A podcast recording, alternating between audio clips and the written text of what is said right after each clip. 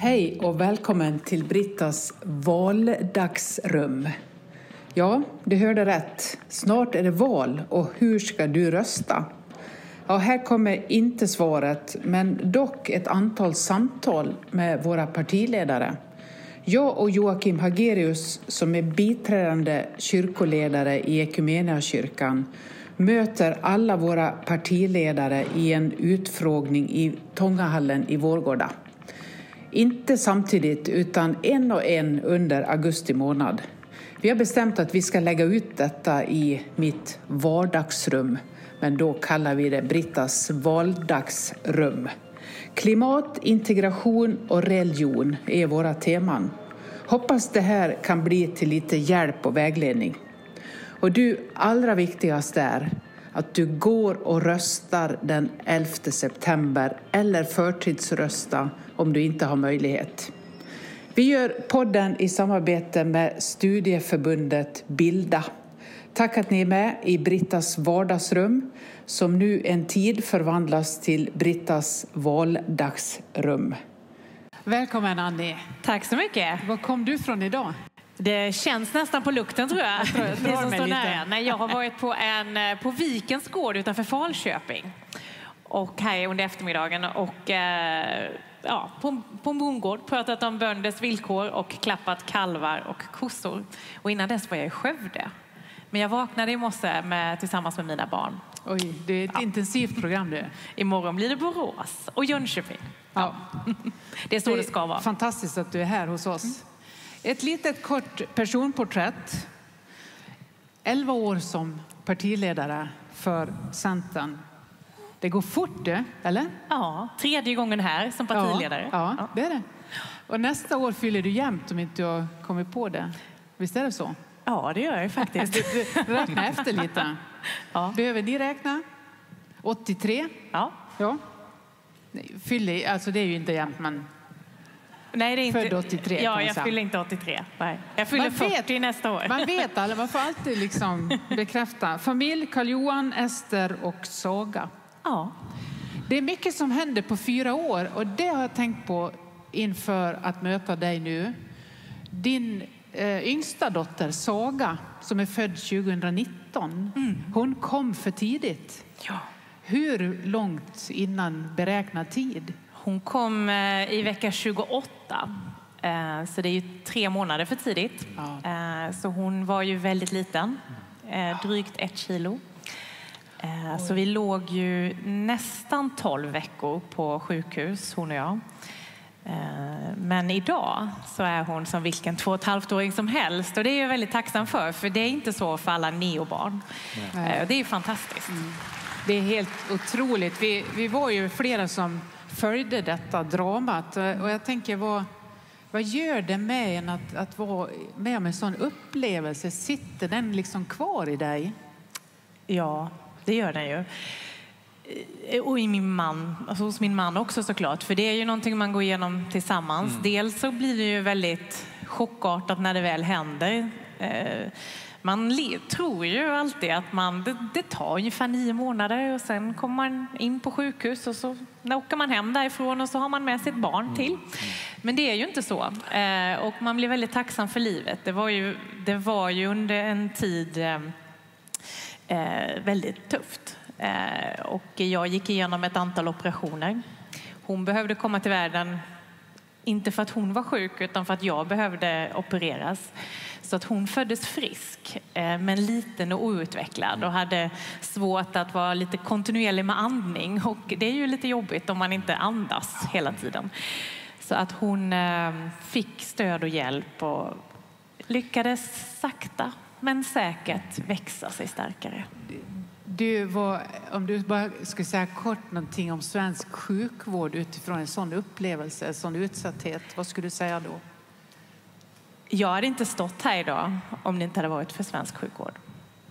Eh, och eh, den är ju fantastisk. Sverige har en av världens absolut bästa neonatalvård. Eh, en av världens bästa förlossningsvård. Jag är väldigt tacksam över att jag bor i Sverige, att jag var nära högspecialiserad sjukvård. där min dotter kom, kom till världen var liksom det nordiska centrat för detta. Så att, eh, jag känner en enorm tacksamhet, för det var ju väldigt kom, komplext och komplicerat under en ganska lång tid. Och som ni ser nu så har jag svårt att riktigt komma in, för det är fortfarande lite av ett trauma för mig. Mm. Eh, som jag förmodligen kommer bära med mig mm. väldigt länge. Eh, man känner en tacksamhet, man blir väldigt ödmjuk och man, alltså inför livet. Liksom, och man funderar väldigt mycket vad som är viktigt på riktigt. Mm. Och man är väldigt rädd för att det ska hända ens barn någonting. Det är man ju mm. alltid som förälder. Men det här, hon är ju alltid min lilla ett kilos bebis. Nu är hon ju 17 kilo och busig som tusan. Men eh, hon kommer alltid vara det där lilla sköra knytet ja. på något sätt. Ja, det är fantastiskt att du är här Annie och att det här för dig gick vägen. Som sagt, vi vet ju att ibland gör det det inte heller, men Nej. vad fint att du är här. Du, det finns eh, något som vi nästan alltid lyfter med dig. Nu ska jag bara lite snabbt passera det. Och det okay. Du vet vad det är. Det är väl den här gospelkören i Värnamo Missionskyrka där du var med under ja. några någon tid i ditt liv. Ja. Och då har du sagt så här, det finns en likhet mellan dig och mig där.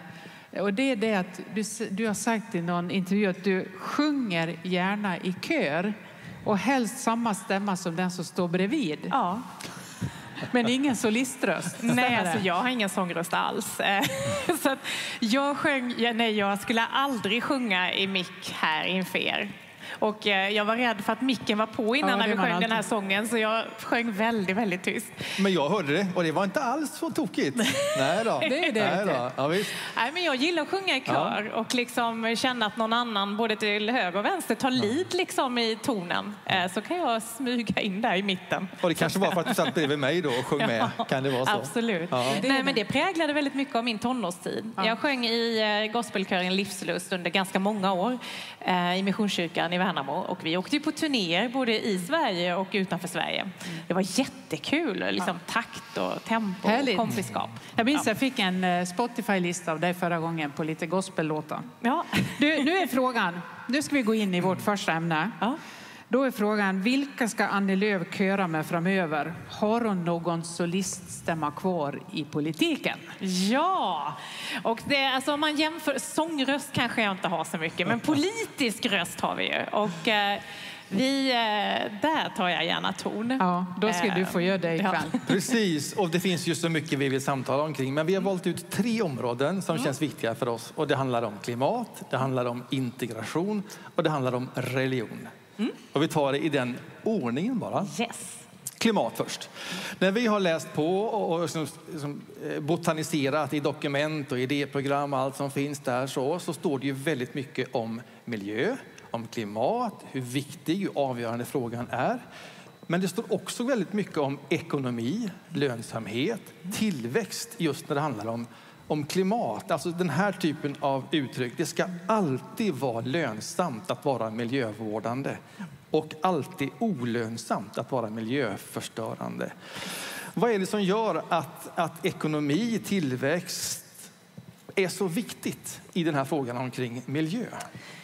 För att annars får vi ingen biologisk mångfald. Annars eh lyckas vi inte att sänka utsläppen. Annars lyckas vi inte få fram de nya tekniker som krävs för att göra den där stora gröna omställningen som är så viktig. Ska vi lyckas med det, då krävs det forskning, innovation, företag och entreprenörskap. Då till exempel den biologiska mångfalden runt om på landsbygden. Hade vi inte haft eh, skogsägare och markägare som hade brukat och tagit hand om jorden så hade vi inte haft den biologiska mångfald, de öppna fälten, eh, den rika skogen som vi har idag.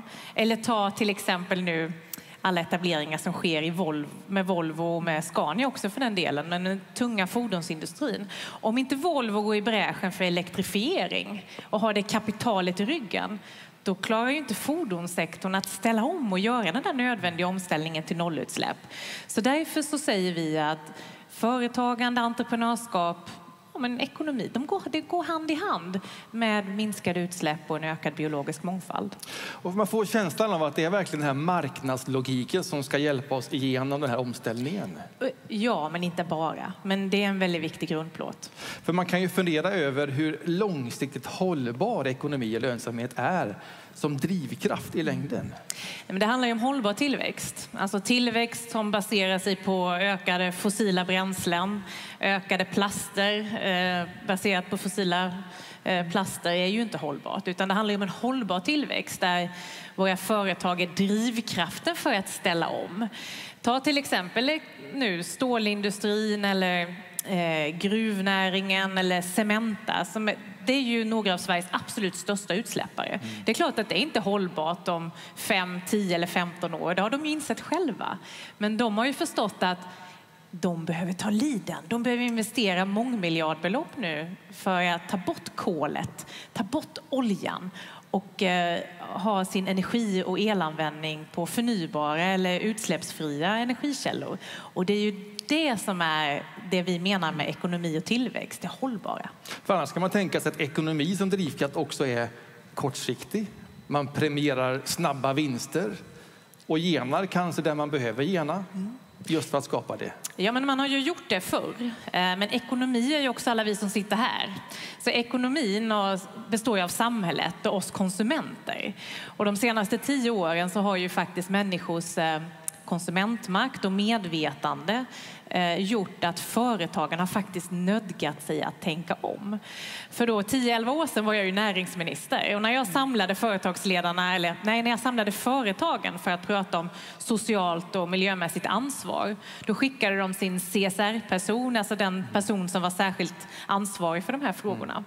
Sen ja, för ett antal år senare när jag kallade in till samma möte, då kom vdn.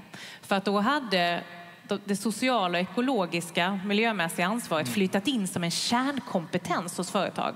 Man kan inte växa och utvecklas i det här landet eller ens i Europa om man inte har de gröna glasögonen på sig. Mm. Så att vi konsumenter är ju också en väldigt viktig motor i vad vi ställer för krav på mm. klimatpåverkan till exempel.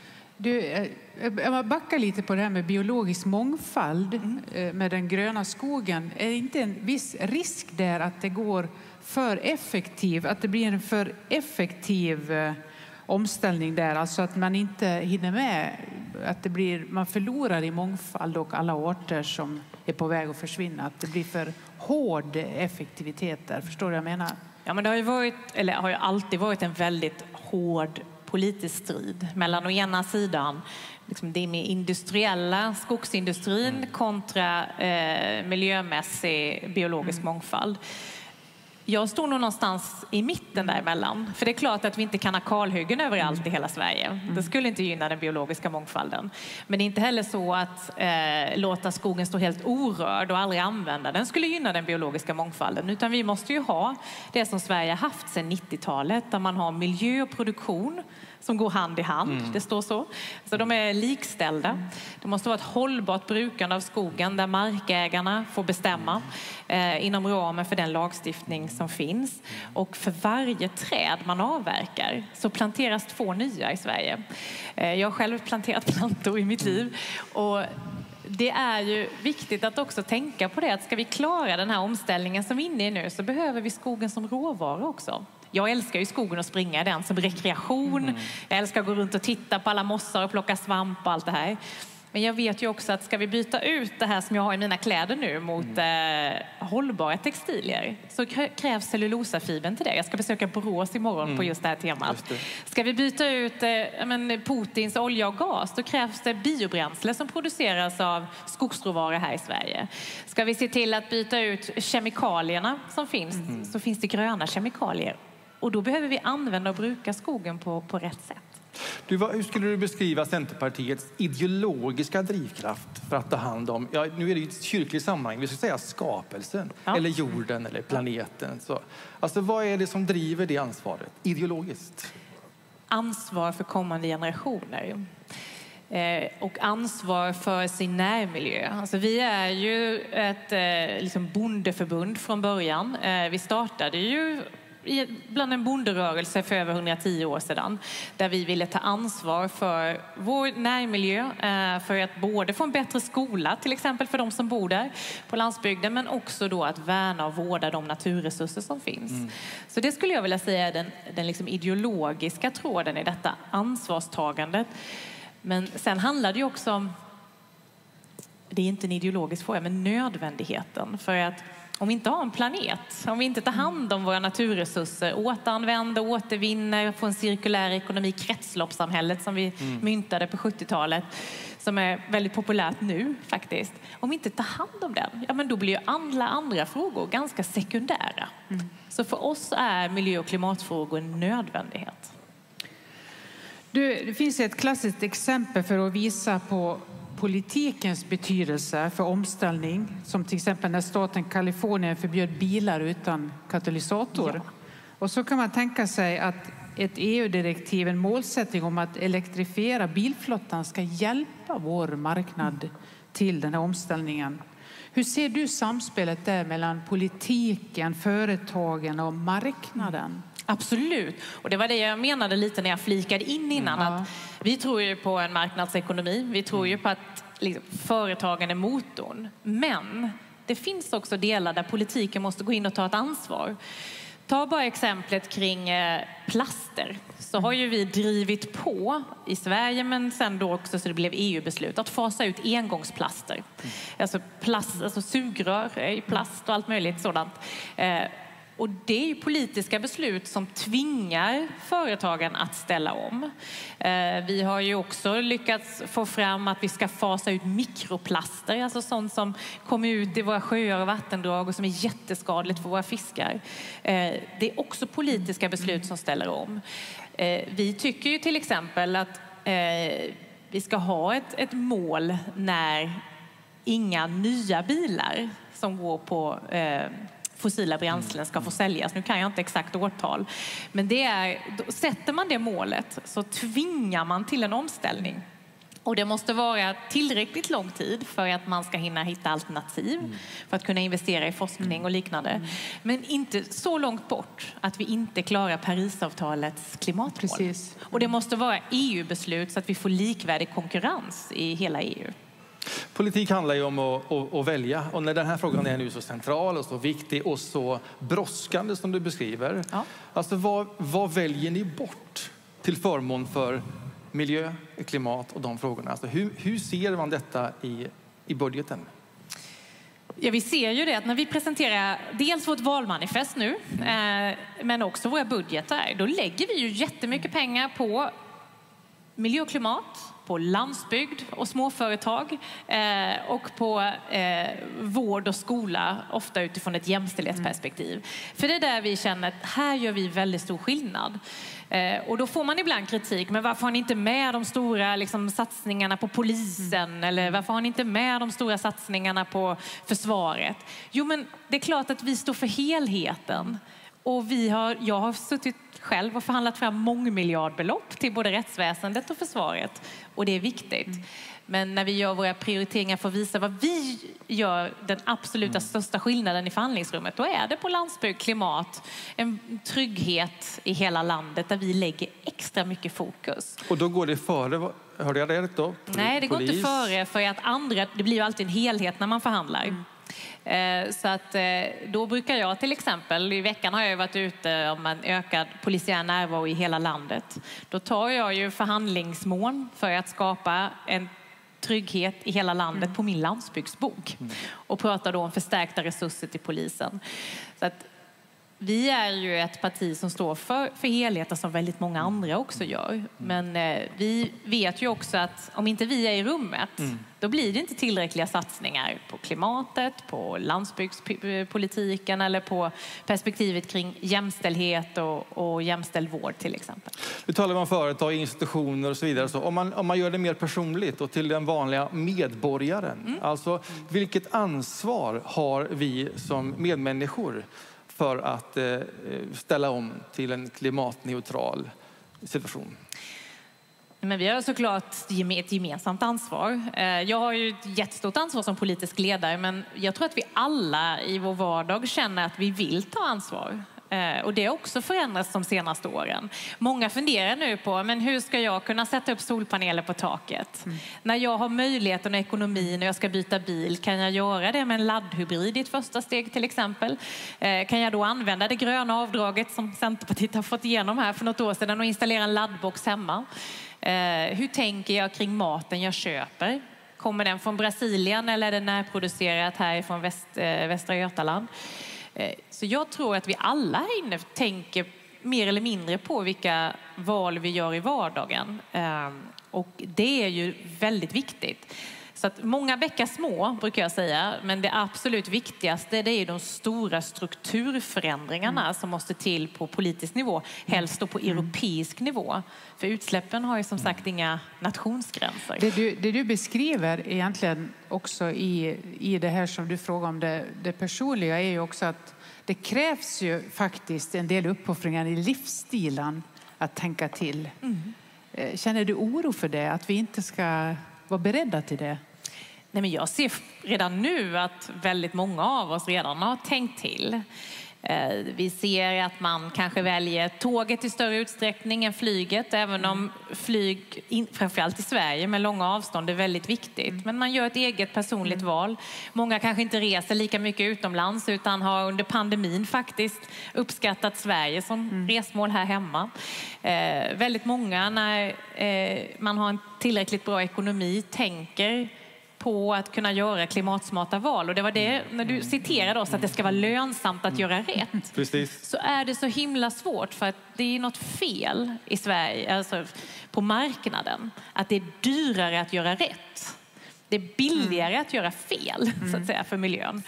Och det vill ju vi ändra på. Vi vill ju att det ska vara lönsamt. Alltså, eh, vi vill ju stimulera människor att mm. ställa om och göra de enkla valen. Att ta tåget för en billigare flygbiljett till exempel, om det möjligheten mm. finns. Men kommer det alltid vara möjligt att det blir lönsamt att ställa om? Eller, eller kan man överleva som politisk ledare om man också säger, kära medborgare, det här kommer kräva en uppoffring av oss. Vi kommer behöva avstå saker och ting för att göra en snabb omställning. Mm. Om inte annat i solidaritet med en stor värld som inte alls har de möjligheter som vi har här. Ja, men jag tror ju på ett ärligt och uppriktigt politiskt ledarskap. Jag har ju sett mina politiska kollegor nu sista halvåret som säger att nej, det ska inte påverka någonting alls. Eh, det är klart det gör. Det är bara mm. populism att säga något annat. Däremot så måste vi ju inse att för väldigt många människor med små marginaler så är det väldigt viktigt att politiken finns där för att kunna göra den nödvändiga omställningen. Det är av den anledningen det är viktigt med ett eh, kraftigt förändrat reseavdrag för att människor som bor på landsbygden, som inte har alternativ och beroende av bilen, ska kunna fortsätta att åka till jobbet eller köra barnen till fritidsaktiviteter. Så att, nu tar jag bara ett exempel, mm. för det är ju helt orimliga höga drivmedelspriser nu som har blivit i ett svep. Och för att man då ska kunna bo och leva både som företag och människa på landsbygden så behöver man underlätta i den omställningen. Inte för att sänka klimatet som en del andra gör nu, eh, utan för att sänka kostnaden för människor. Det är väldigt viktigt. Finns det andra eh, besked du kan ge att, eh, att här skulle vi behöva faktiskt kliva tillbaka till egna möjligheter. Vi kanske behöver flyga mindre, åka eh, eh, liksom, närmare på semester. Finns det sådana besked du vill ge som politiker? Nej, och jag ska säga så här, för det här, det här är två olika budskap. Jag är ju liberal eh, och eh, då, jag är centerpartist eh, jag har själv väldigt många personliga uppfattningar av vad jag tycker att man borde göra. Men som politiker står jag här idag och jag mm. tänker inte genomföra lagstiftningar som pekar med pekpinne hur man ska göra si eller så. Däremot vill jag underlätta för fler att göra rätt. Ta då till exempel det här gröna avdraget jag var inne på innan. Det är som ett mm. RUT och ROT-avdrag. Det finns en ett och ett halvt år tillbaka. Det innebär att vi har fått en solelsboom i hela landet för att det har varit enkelt att liksom få ett skatteincitament direkt på fakturan när man installerar detta. Då blir det enklare att göra rätt. Eh, så tycker jag är viktigt att vi gör. Jag har inga problem att vara föredöme och säga att nej men jag älskar Sverige och ser Sverige. Jag semestrar gärna här, men jag har inga problem att också ta flyget utomlands någon gång ibland. För jag tycker inte om den här skammen som kan komma. Däremot så ska man veta klimatpriset för det och vara medveten om det. Och så kanske man klimatkompenserar. Mm. Eller tar igen det någon annanstans och återvinner eller återanvänder. Eller, eh, många tänker ju faktiskt ganska klimatsmart i vardagen ska vi komma ihåg. Och de behöver inte partipolitiska pekpinnar på det sättet. Där kommer en applåd ja. på det ja. ja. Visst, smarthet i vardagen, där känner vi igen oss. Eh, ska vi runda av här och vara nöjda med det här första ja. sjoket av klimat? Då tar vi oss vidare med integration. Då. Ja, här ska jag igen citera vad ni själva skriver. Det här är ett centralt mål för Centerpartiet. Vi vill att människor har lika möjligheter och vi vill och att orättvisor utjämnas. Ett uttryck. Om man ser eh, de sista låt säga, ska man säga, 20, 30, kanske 40 åren eh, så, så är det inte detta vi har sett. Utan klyftorna växer ekonomiskt, i hälsa, i utbildning, i boende. Eh, segregationen ökar. Det är en stor utmaning, samhällsproblem och det verkar som att det här gör det oavsett politiskt styre. Så det verkar som att den här utvecklingen, den pågår bara. Eh, och sen har jag lyssnat in dig, vad du har sagt och så vidare om det här. Och om jag nu hör dig rätt så brukar du säga ungefär så här. Alltså det finns ett samhällsansvar i värderingar, sänka trösklarna. Företagen har ett ansvar att inte utesluta på förhand. Och individen har ett ansvar att lära sig språk, utbildning och så annat. Där. Den, alltså det är en stark betoning på samhället, där vi alla, företagen, individen. Och det jag undrar nu det är vad har du som politiker för ansvar eller möjlighet att bryta denna utveckling som vi ser? Det absolut viktigaste för ökad inkludering, ökad sammanhållning och då i det här fallet bättre integration. Det handlar ju om att fler människor faktiskt känner friheten och tryggheten av en egen lön. Att ha ett jobb, att ha kollegor, att ha en, en samhörighet helt enkelt. Och det vi ser nu av ökade, en ökad klyvning. Det handlar mm. ju framför allt om att vi har ett antal som har stuckit iväg eh, och att flera personer inte har möjligheten att ha kommit in varken på bostads eller arbetsmarknaden. Man brukar kalla det för insiders och outsiders problematiken inom politiken och akademin. Och vad behöver man då göra? Jo, man behöver ju se till framför allt, för det är där vi, vår politik är inriktad. Hur ska vi få alla de människor som är utanför in i samhället. Och låt mig ta ett väldigt konkret exempel med utrikesfödda kvinnor. Mm. För att vi ser ju att eh, utrikesfödda har en högre arbetslöshet än inrikes. Eh, men tittar man mellan utrikesfödda män och utrikesfödda kvinnor så är det ett jättestort gap även där. Och de som har det allra tuffast att komma in på arbetsmarknaden är just kvinnor som är födda i andra länder än eh, Norden.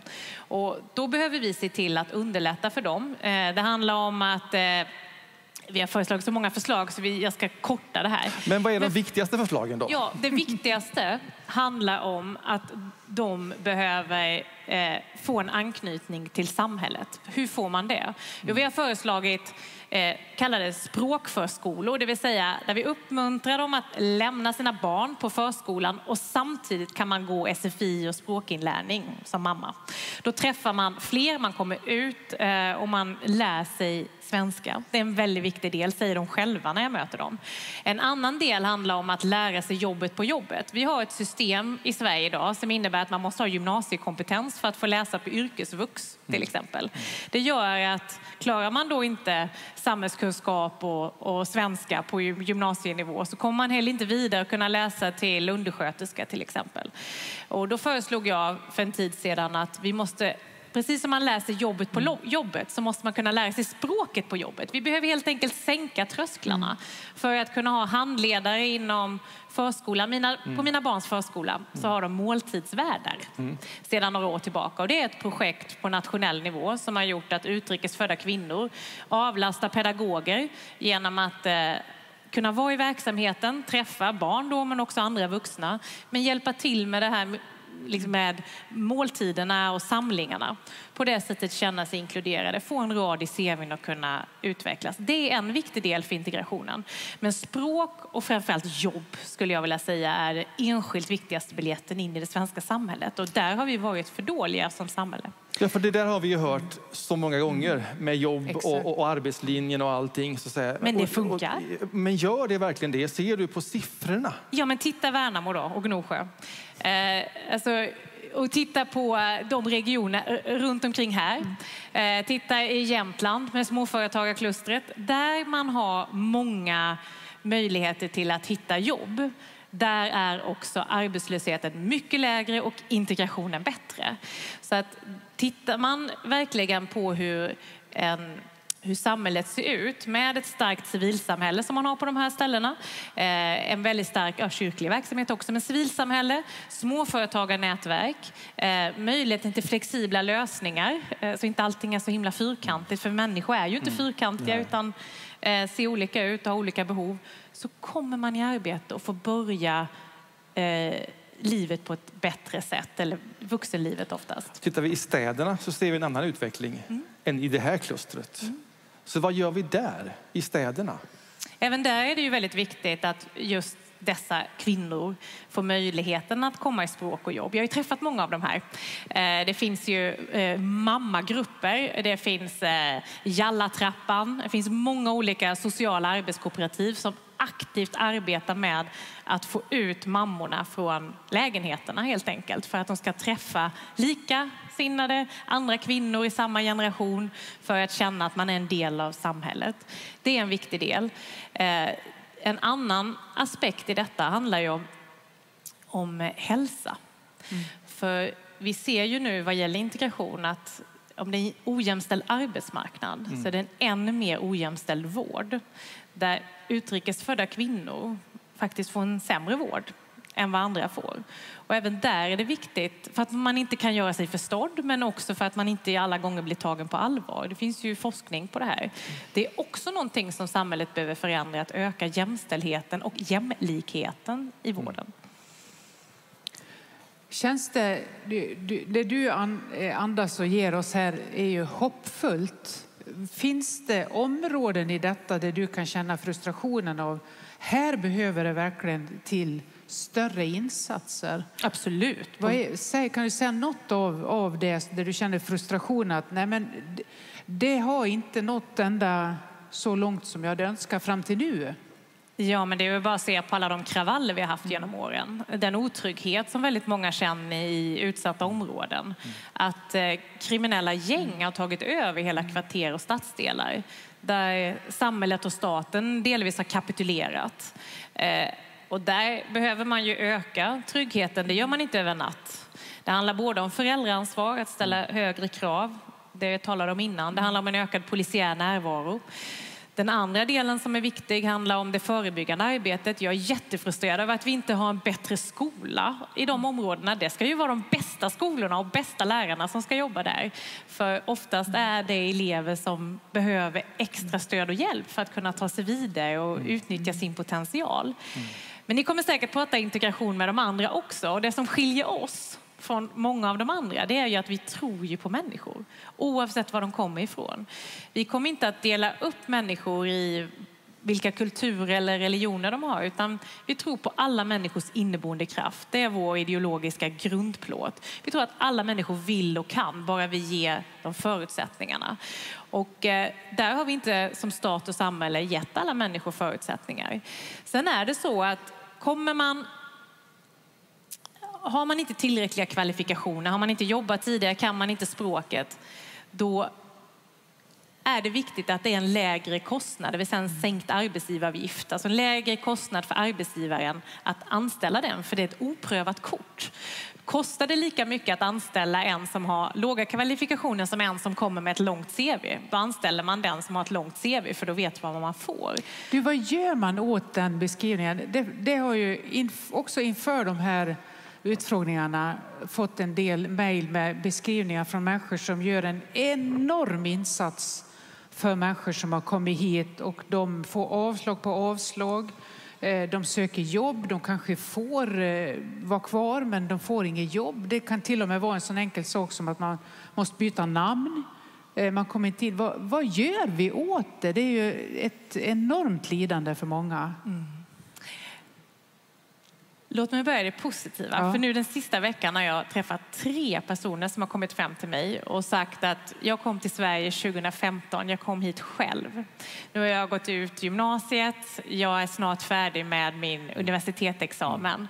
Eh, det var en kille och så var det två andra som hade snarlika historier. Så det finns ju de här fantastiska exemplen på drivkraft hos människor som verkligen har lyckats och kommit in. Det finns säkert här. Och sen finns det Men. de som inte har gjort det på grund av att vi hade ett väldigt fyrkantigt system med datummärkning på folk. Kom man dagen innan eller timmen innan den där lagstiftningen trädde i kraft så var det tack och hej, det var tråkigt. Kom man timmen efter så hade man möjligheten. Eh, trots att det var osäkert så hade man ändå möjligheten att kunna jobba sig in. Men den nya migrationslagstiftningen som trädde i kraft förra året innebar ju faktiskt en permanent förändring som var väldigt viktig med utvidgade humanitära skäl. Och det slogs vi för i förhandlingarna. Dels familjeåterförening som nu äntligen är tillbaka då i svensk migrationslagstiftning och sen utvidgade humanitära skäl. Och då gäller det för, lyssna nu, personer som har varit i Sverige under en längre tid och har särskild liksom, anknytning till Sverige. Mm. Det kan vara de som har levt här under ett antal år, som har gått skola, som har ett jobb, eh, som har en praktik, eh, men som ändå inte haft möjligheten att stanna. De kan prövas utifrån den nya migrationslagstiftningen och få möjligheten att stanna. Och det tycker jag är viktigt så att vi inte slösar på människors resurser. Här har vi personer som har lärt sig svenska, som har gått gymnasiet, vet, som har kommit in i civilsamhället och som bara vill vara här och börja jobba och betala skatt. Eh, de ska vi givetvis som de eh, människor resurser faktiskt. Jag använder det ordet för det är, med alla människor är resurser. Och samtidigt har vi också stora utmaningar. Ja. För det är inte bara de här goda exemplen Nej. som finns. Nej. Alltså, Centerpartiet, alltså, ni, ni driver ju verkligen en generös och human asyl och flyktingpolitik. Som, med ordning och reda ska jag säga. För de som inte har asylskäl, de ska heller inte stanna. Så. Precis. När man ser då de stora utmaningarna som invandringen har fört med sig här i just med, vad gäller hälsa, boende, arbete, allt det vi har pratat om. Kan du någon gång tänka så här, har vi en för generös invandringspolitik?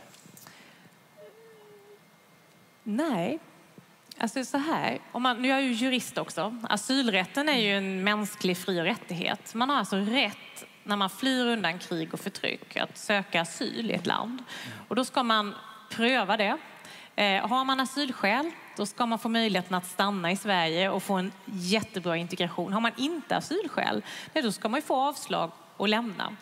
Och det man då har gjort de senaste åren faktiskt, det är ju att vi kanske inte har avvisat tillräckligt många som inte har asylskäl. Det håller jag med om. Men jag skulle inte skriva under på att vi har en för generös, för vi har ju alltså legat på EUs bottennivå här nu under de senaste åren. Och det har ju regeringen och Socialdemokraterna stoltserat med att man har gjort. Nu har vi sett till att det finns familjeåterförening igen, humanitära skyddsskäl. Jag tycker det är ren och skär anständighet faktiskt. Du, jag, jag kan inte låta bli där. Den ska du få först. Eh, att också tänka att vi, vi får ju ibland, vi, vi, är med om exempel och det finns säkert här och på, på många ställen med, när det gäller asylskäl mm. och barn med väldigt speciella behov där man då blir utvisad och de behöver verkligen svensk sjukvård. Mm. Där kan man fundera om inte barnkonventionen får träda in. Hur ser du på det? Du är ju jurist också mm. som du säger. Det finns en förtvivlan hos vissa att de ser vad det betyder med svensk sjukvård men, men eh, det är som att den inte gäller där. Absolut. Det, barnkonventionen blev ju svensk lag bara för ett antal år ja. sedan, så man har väl inte prövat det riktigt. Det som är den stora skillnaden i migrationsärenden nu jämfört med 15 år sedan, det är ju att vi politiker går inte in i enskilda fall. Och jag tycker att det är rätt bra utifrån ett rättssäkerhetsperspektiv. Vi ska säkerställa att vi har en, en bra rättssäker lagstiftning. Sen är det ju faktiskt myndigheterna och eh, eh domstolarna som avgör hur det ska vara. Men ska jag säga, vi vill ju att Migrationsverket ska se över sina rättssäkerhetsprövningar eller sina tillförlitlighetsbedömningar. De måste bli mer rättssäkra. För där har det varit eh, och är eh, dokumenterat så att man behöver se till så att det blir samma bedömning över landet. Idag kan det skilja sig åt, vilket ju inte är rimligt om man är i en utsatt situation till exempel. Men det finns idag möjlighet eh, via de här humanitära skälen att om man är äldre, har svår cancer eller svårt sjuk och behöver vård, att man då får möjligheten att stanna. Eller om barn då, man mm. behöver ha en speciell behandling, man har kanske kronisk sjukdom som diabetes eller liknande så finns det möjligheter med rätt skäl att kunna stanna. Och det är ju bara ett, ett år gammalt, det lagstiftnings, eh, den lagstiftningen. Då hoppas vi att det hittar till rätt personer. Mm. Jag är tillbaka till segregationen, olika utmaningar som man har i en del utanförskapsområden där där det finns områden där individers frihet hålls tillbaka mm. genom eh, traditionella normer, alltså kvinnans roll, jämställdhetsfrågan till exempel mm. en sån fråga. Alltså hur långt sträcker sig, som liberal politiker, då, hur långt sträcker sig toleransen för mångfald? Ja, alltså, mångfald inom lagens ramar såklart. Eh, det är ju oerhört viktigt att vi är ett samhälle som kan leva sida vid sida. Att vi är ett öppet och tolerant land, att vi ser att eh, eh oavsett vad vi tycker och tänker så får vi ha möjligheten att leva och växa i Sverige. Men för oss är ju människors frihet helt avgörande. Och din frihet får ju inte gå utöver min frihet och vice versa. Och sen har vi dessutom en väldigt tydlig lagstiftning. Alltså hederskultur, oavsett om det är inom eh, islam eller kristendom eller vad det kan vara, hör inte hemma här. Eh, det, är, det ska inte finnas. Och av den anledningen så har vi ju skärpt straffen genom åren. Mm. Det är oerhört centralt. En annan väldigt viktig markering är ju också att ibland låter det som att det jag kan tycka är synd i det politiska samtalet, det är därför jag fokuserar så mycket på möjligheter, det är ju för att jag alla andra dagar pratar om hårdare tag, eh, skärpta straff, fler poliser, eh, längre straff, eh, eh brottssäkra parker och miljö, alltså trygghet och liknande. Vi pratar väldigt mycket om det och det är viktigt. Vi måste göra mycket mer för att säkra tryggheten. För det innebär frihet för alla hedliga människor som bor på de här orterna. Men jag skulle någon gång vilja prata om integrationspolitik för det det faktiskt är, nämligen möjligheter både för Sverige och de människor som har kommit till vårt land. Om vi ger dem rätt förutsättningar med skola, språk, jobb, civilsamhälle.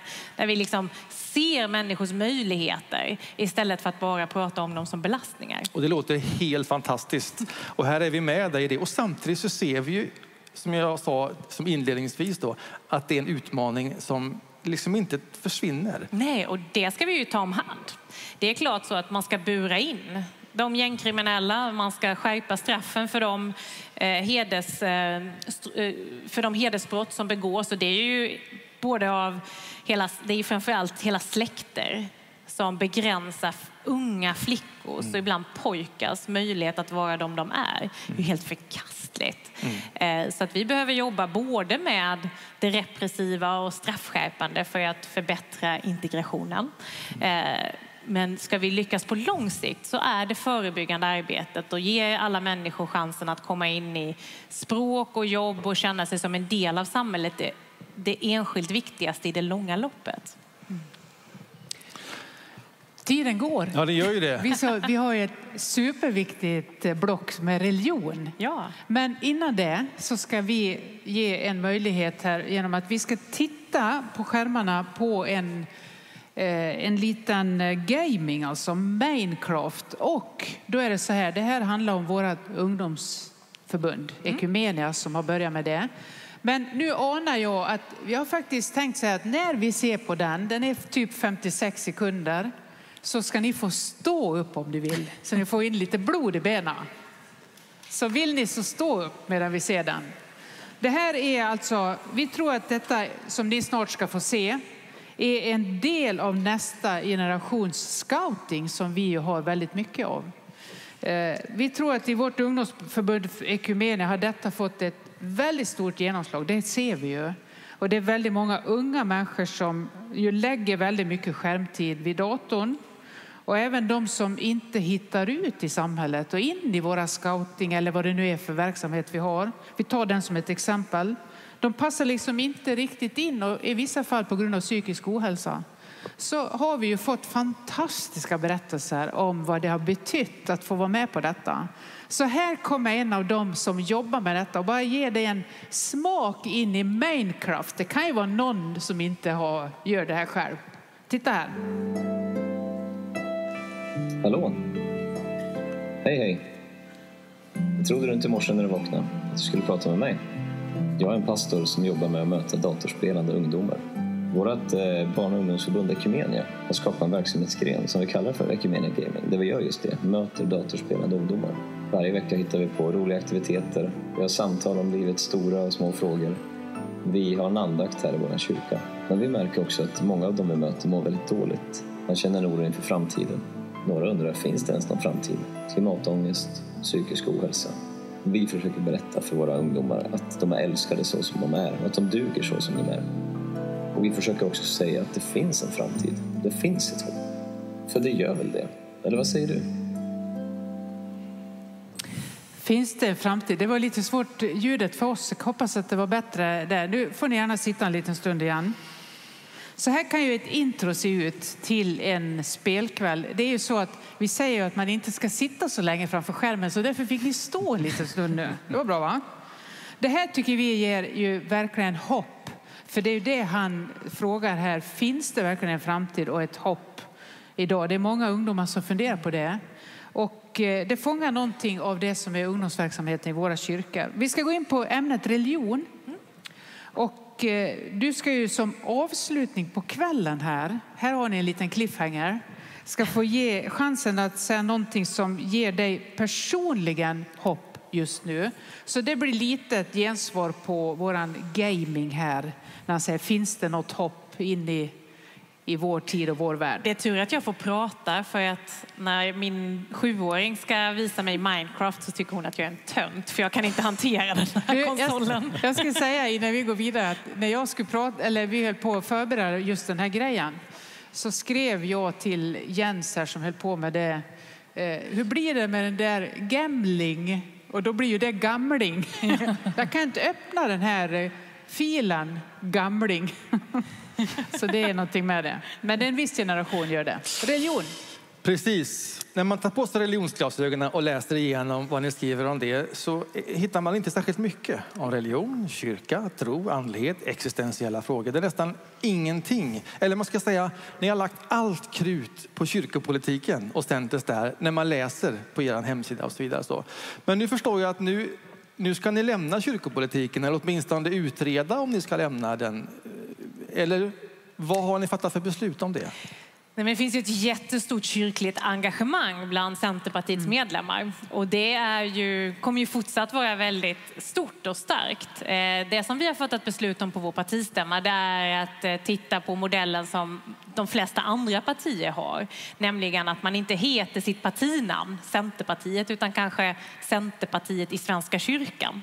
Eh, Just för att man gör den distinktionen som andra partier har gjort. Och det har varit en diskussion i vårt parti under ett antal år. Nu har vi då en intern utredning om detta där vi låter medlemmarna komma till tals, framför allt de som är medlemsaktiva också i Svenska kyrkan. Vi har ju många av våra medlemmar, inklusive undertecknad, som är medlemmar i Svenska kyrkan. Men vi har också många medlemmar som är medlemmar i Missionskyrkan, i pingströrelsen, eh, som är muslimer. Och eh, av den anledningen så är det logiskt att kanske då göra en mer fristående organisation som heter Centerpartiet i Svenska kyrkan. Vi får se om vi landar i det. De håller på att titta på den frågan nu och kommer göra det efter valet faktiskt. Alltså Vad tycker år. du själv? Tycker du att det är ett självklart val att Centerpartiet som parti lämnar kyrkopolitiken? Jag har inte haft något problem med att vi är Centerpartiet i Svenska kyrkan, ska jag säga. Eh, jag kommer heller inte ha några problem med att vi kallar oss någonting annat. Det viktigaste för mig det är att vi är ett parti och att jag som partiledare står upp för det engagemang som våra medlemmar visar runt om. För det är ofta vi som ser till att kyrkkaffet kokas. Eh, det är ofta vi som är kyrkvärdar. Det är vi som ser till att det blir integrationskvällar och läskvällar och liknande. Och man gör det ute i bygderna som stolt centerpartist men också stolt medlem i då till exempel Svenska kyrkan. Och jag tycker att det är viktigt som partiledare att faktiskt säga att det är något väldigt fint och starkt. Men väljer medlemmarna nu då, som de förmodligen kommer göra, att ha kvar det engagemanget men att man kanaliserar det i en annan organisationsform. Då är jag helt fin med det också, för att jag är ju språkrör eller partiledare för, för det som mina medlemmar fattar beslut om. För ni skriver så tydligt i övrigt om kultur och civilsamhälle att det ska politikerna inte påverka innehållet i. Men med kyrkan här är det lite annorlunda då? Ja, framförallt är det ju inom föreningen Svenska kyrkan och den har ju delvis en särställning eh, som inga andra har. Och eh, det har ju egentligen att göra med hur det såg ut tidigare och sen har den formen faktiskt levt kvar. Jag är väldigt stolt över att vi tar ansvar för kulturarvsfrågor, för att eh, säkerställa att vi har en livskraftig, liksom livskraftiga mötesplatser runt om, eh, även i gles och landsbygd. Att vi finns där som en stark röst och framför allt det här ideella engagemanget som eh, personer som är aktiva i Svenska kyrkan också gör i vårt parti. Så att det tycker jag jag förstår varför ni ställer frågorna, men jag tycker att det är, är viktigt att vi ser och erkänner det stora ideella engagemanget som de har.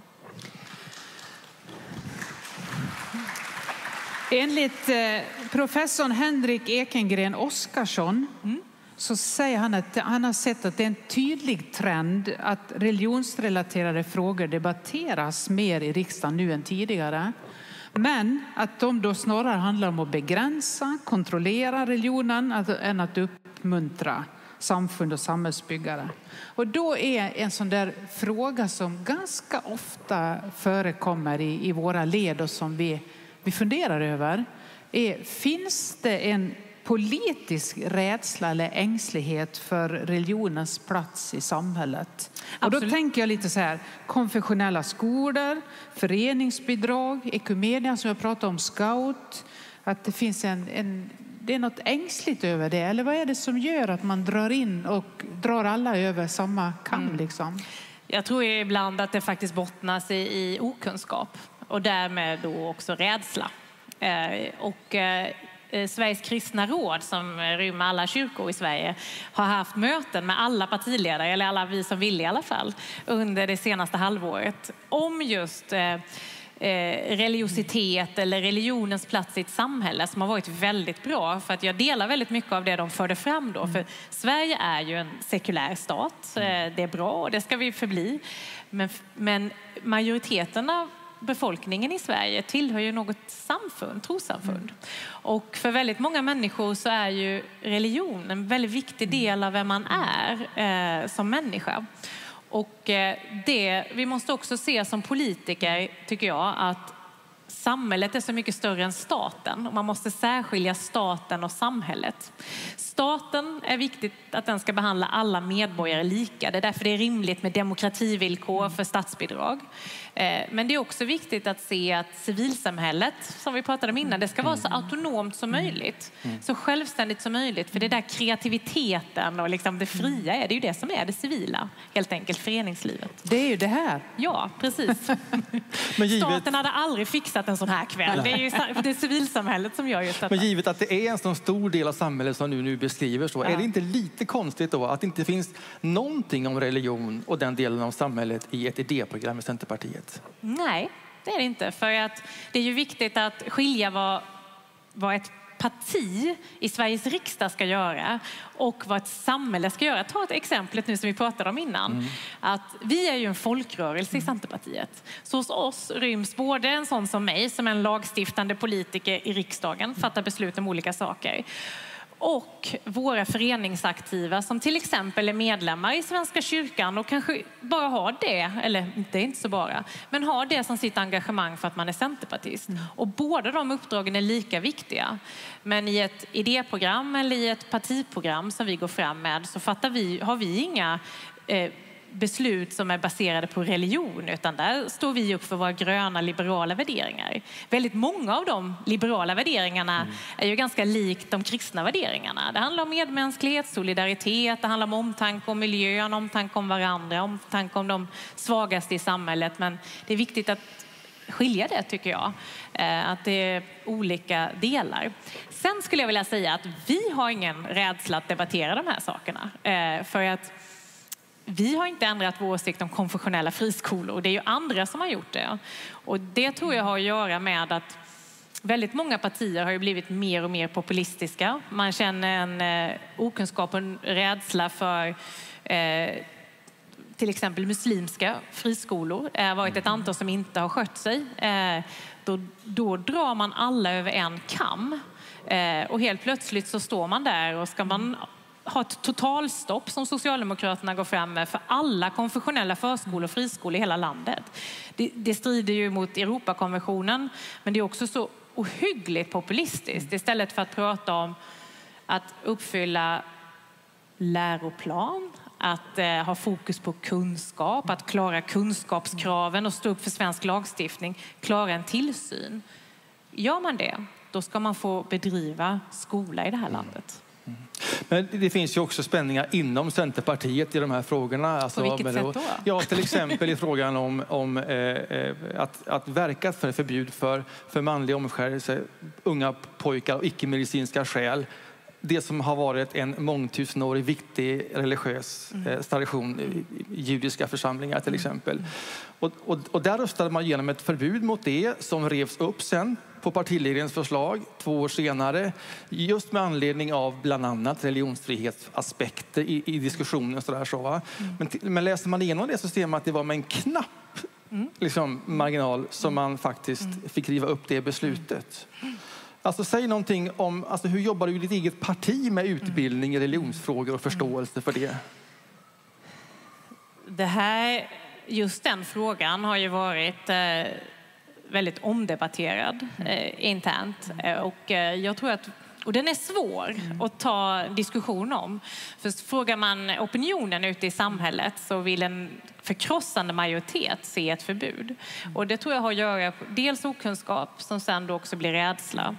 I Centerpartiets fall så handlade det tror jag inte om okunskap eh, utan det handlade om att ett försvar av barns kroppsliga integritet var liksom, det var det som var så tydligt i debatten kontra då religionsfrihet, en mångtusenårig tradition över hela världen eh, som få har ifrågasatt eh, någonsin. Eh, och i det valet så är det lätt att ryckas med att det är klart eh, att stå upp för barns kroppsliga integritet och då fattade vi det beslutet. Jag har respekt för att man kan tycka så. Jag är samtidigt glad över att vi ställde oss på den sida som övriga världen och alla andra faktiskt står på, nämligen att slå vakt om religionsfriheten och möjligheten att leva som jude i Sverige. Mm. För det är faktiskt det det handlar om. Och där har vi ju haft då samarbeten, för det var vårt ungdomsförbund som drev detta, med det judiska ungdomsförbundet och vårt ungdomsförbund som har liksom, där de har lärt känna varandra och vilka, vilka helt enkelt vilka vilka ritualer och vilka delar man gör för att kunna bli hel som jude. Mm. Eh, och det tror jag ökade förståelsen. För vårt ungdomsförbund ändrade sig, var ju en av dem som tillsammans med partiledningen eh, drev igenom sen eh, förslaget till förändring. Och det är väl ett gott exempel på hur man jobbar med utbildning, ja. förståelse, att man måste Det handlar ju om förståelse och tolerans. Och man kan tycka att det är fel att göra det, men eh, omskärelse, absolut, för det är ju ett fritt samhälle, det är yttrandefrihet mm. i det här landet. Mm. Men då måste man tänka på vad ska vi som lagstiftare göra? För man kan ju göra saker som någon tycker är fel. Mm. Men det kan ändå, behöver ändå finnas i samhället för att det handlar om religionsfrihet och tolerans. Mm. Och religionsfriheten i den svenska grundlagen, den är absolut. Många andra fri och rättigheter, de är inte absoluta. Utan det finns begränsningar i demonstrations och yttrandefriheten. Man får inte förtala, man får inte ha hets mot folkgrupp, alltså det finns begränsningar. Men religionsfriheten, både att få ha religion och frihet från religion, den är absolut. Eh, och det tror jag få faktiskt eh, känner till. Och samtidigt då, när vi lägger ihop alla de här exemplen, det som vi nu har talat om, eh, ekumenia, scouting, att man blir fråntagen föreningsbidrag som man har haft så länge för att det är en konfessionellt driven verksamhet, fris, konfessionella skolor och så vidare. Man lägger det så ser man nästan som ett mönster, lite för mycket, över att här finns en vilja att, att begränsa, att, göra liksom, att begränsa religionen och dra allting över en, en kam. Så här, vi, jag, jag, tycker som sagt att Sveriges kristna råds samtal var väldigt bra under våren. För det handlade ju om att eh, minska avstånden och öka förståelsen. Eh, det är så att jag tror också att det är viktigt att man inte sopar en del saker under mattan. Det finns kommunala skolor, det finns fristående skolor, det finns konfessionella skolor som faktiskt inte har skött sig. Som inte ens borde ha fått öppna om man pratar om fristående skolor och konfessionella. Eh, och där behöver vi vara mycket tuffare. Men för skolor som sköter sig och lever upp till kraven så måste man kunna få fortsätta att utvecklas. Och där är vi ganska ensamma i politiken att tycka just det. Men det är viktigt att sätta kunskap och kvalitet i fokus, inte huvudman. Sen när man tar statsbidragen så tycker jag att det är en skillnad om på det som är... Alltså, I Sverige är det inte tillåtet med barnäktenskap eller oskuldskontroller till exempel. Ägnar man sig åt det i vissa samfund, då är det slut på statliga bidrag. Punkt slut. Däremot så finns det ju, ska ju trossamfunden ha en autonomi, för det garanterar också Europakonventionen. Mm. Så därför så får man ju, trots att jag tycker att det är sunkigt och unket, så får man ju då vägra att viga samkönade par och man får ha uppdelning om att kvinnor inte får ha ledande andliga roller och liknande för att det är en del av autonomin som man har. Eh, och då kan man fortsatt få statsbidrag. Men det som är olagligt i Sverige, om man ägnar sig kring det, om man inte uppfyller de villkoren som finns, då ska man heller inte ha några eh, statsbidrag. Nej. Vi, vi låter dig få en applåd där. Alltså det, det är ju spännande att, att, att, lyssna och tänka så här att det vi gör nu mm. är ju att vi samtalar om de här frågorna och mm. ingen av oss har riktigt liksom svaren utan Nej. man får samtala sig fram och väga för och emot. Jag tycker det är väldigt fint ja. att det är så.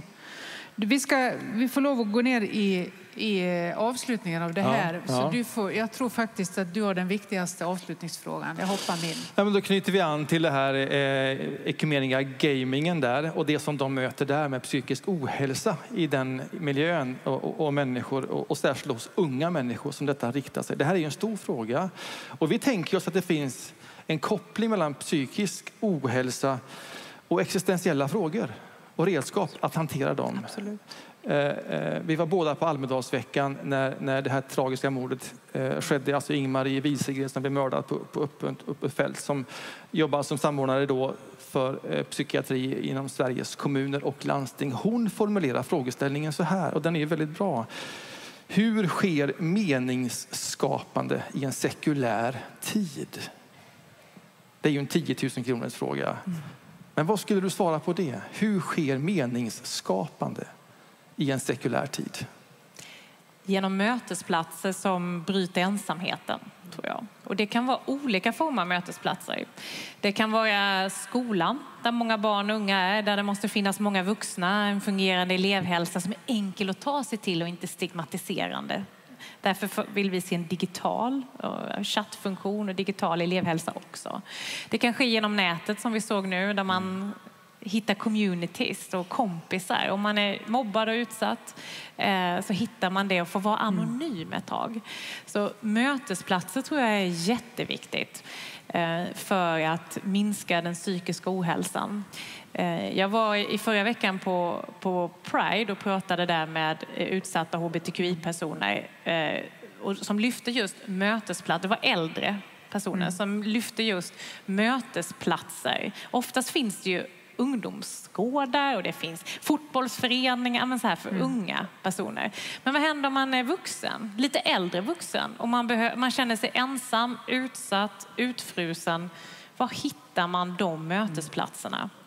Och det tror jag är 10 000 kronors frågan faktiskt. Ehm, och den är ju viktig både för oss i civilsamhället och som medmänniskor. För en mm. mötesplats kan också vara att jag öppnar dörren till någon. Eh, jag ser någon, jag sätter mig bredvid någon på bussen. Eh, det är också en mötesplats. Eh, eller att som lokalpolitiker ordna kafékvällar, ha öppna bibliotek. Den typen av aktiviteter för att just hitta platser där människor faktiskt kan komma. Det är viktigt. Jag ska prata lite om hopp har jag fått uppgiften och jag tänkte då att för ungefär 15 år sedan så vann Barack Obama presidentvalskampanjen i USA på begreppen change, yes we can och ett positivt optimistiskt budskap. 2018 så gick Centerpartiet till val på budskapet framåt och vi eh, gjorde vårt bästa valresultat på 30 år. Och de senaste åren så har ju eh, både i världen och i Sverige det kommit ett annat stämningsläge. Populismen har tagit över. Eh, vi har en högkonjunktur vad gäller domedagsprofeter och eh, dysterkvistar skulle jag vilja säga. Och jag ser ju alla de problem, de samhällsproblem som vi behöver lösa, den segregation som finns, den klimatutmaning som finns, den kostnadskris som drabbar hushåll och företag. Men jag tror att det är möjligt att lösa det. Jag tror på framtiden. Jag tror på möjligheter. Jag tror att vi kan lösa det tillsammans. Och hopp för mig, det är alla människor runt om i det här landet som bär på en idé om att förändra. Som är de som fixar grusplanen på vintern till killarna som vill spela fotboll. Som är de som fixar läxläsningen för nyanlända. Som är de som fixar ett sånt här möte i Vårgårda. Som liksom vänder och vrider och gör allt de kan. Det är de som fixar den där eldsjälen i skolan till exempel. Entreprenören som får fram klimatsmarta lösningar. Hela civilsamhället som bär Sverige. Det är hopp för mig och därför så kommer jag aldrig sluta tro på framtiden. Underbart. Tack så mycket. Vi ska få ställa oss upp nu och så ska vi avsluta den här. Eh, och vi ska avsluta den här kvällen innan vi får lyssna till musik med att be en gemensam bön för den som så vill. Och den kommer komma här på skärmarna. Så stå lite upp så får vi lite energi i kroppen och i rummet och så där. Och så ber vi tillsammans. Och ni ser det här, ser jag här och nu. Den som så vill. Gud, du, du som, som vakar över hela universum och vill leda våra liv. Hjälp oss göra allt vi kan för vår vackra planet, här och nu och för kommande generationer. Förlåt oss när vi brister i solidaritet med vår nästa. Hjälp oss ge vad vi kan och lita på att vi får vad vi behöver. Vi ber om att få beröras av din närvaro. Värm våra hjärtan och gör oss kloka i beslut och handling. Tack för att vi får leva i frihet och med det ansvar vi kan bära. Tillkommer ditt rike, Jesus Kristus, vår vän och frälsare. Amen. Och Annie, Herren välsigne dig och bevara dig. Och Herren låter sitt ansikte lysa över dig och visa dig nåd. Och Herren vände sitt ansikte till dig och giver dig frid i Faderns och Sonens och i den helige Andes namn. Och vi vill också som ett tecken på vår tacksamhet för att du kommer och samtalar med oss här ge dig en gåva. Detta är Martin Lönnebos Frälsarkransen. Vad vackert. I de här pärlorna ryms hela livet. De kan man fingra på. Du kan ha den i fickan, du kan ha den som ett armband. Och där finns Gudspärlan och där finns olika pärlor. Den gröna pärlan och där finns också den blå pärlan som är bekymmerslöshetspärlan. Och jag tänker nu i valrörelsen när det bara trycker på från alla håll, då kan det vara skönt att bara på tåget någon gång sätta sig och känna lite ja. på bekymmerslöshetspärlan. Allting kommer bli bra. Hoppet. Hoppet. Kära församling, detta är Annie Lööf. Ett stort tack. Tack så mycket. Tack. tack. tack.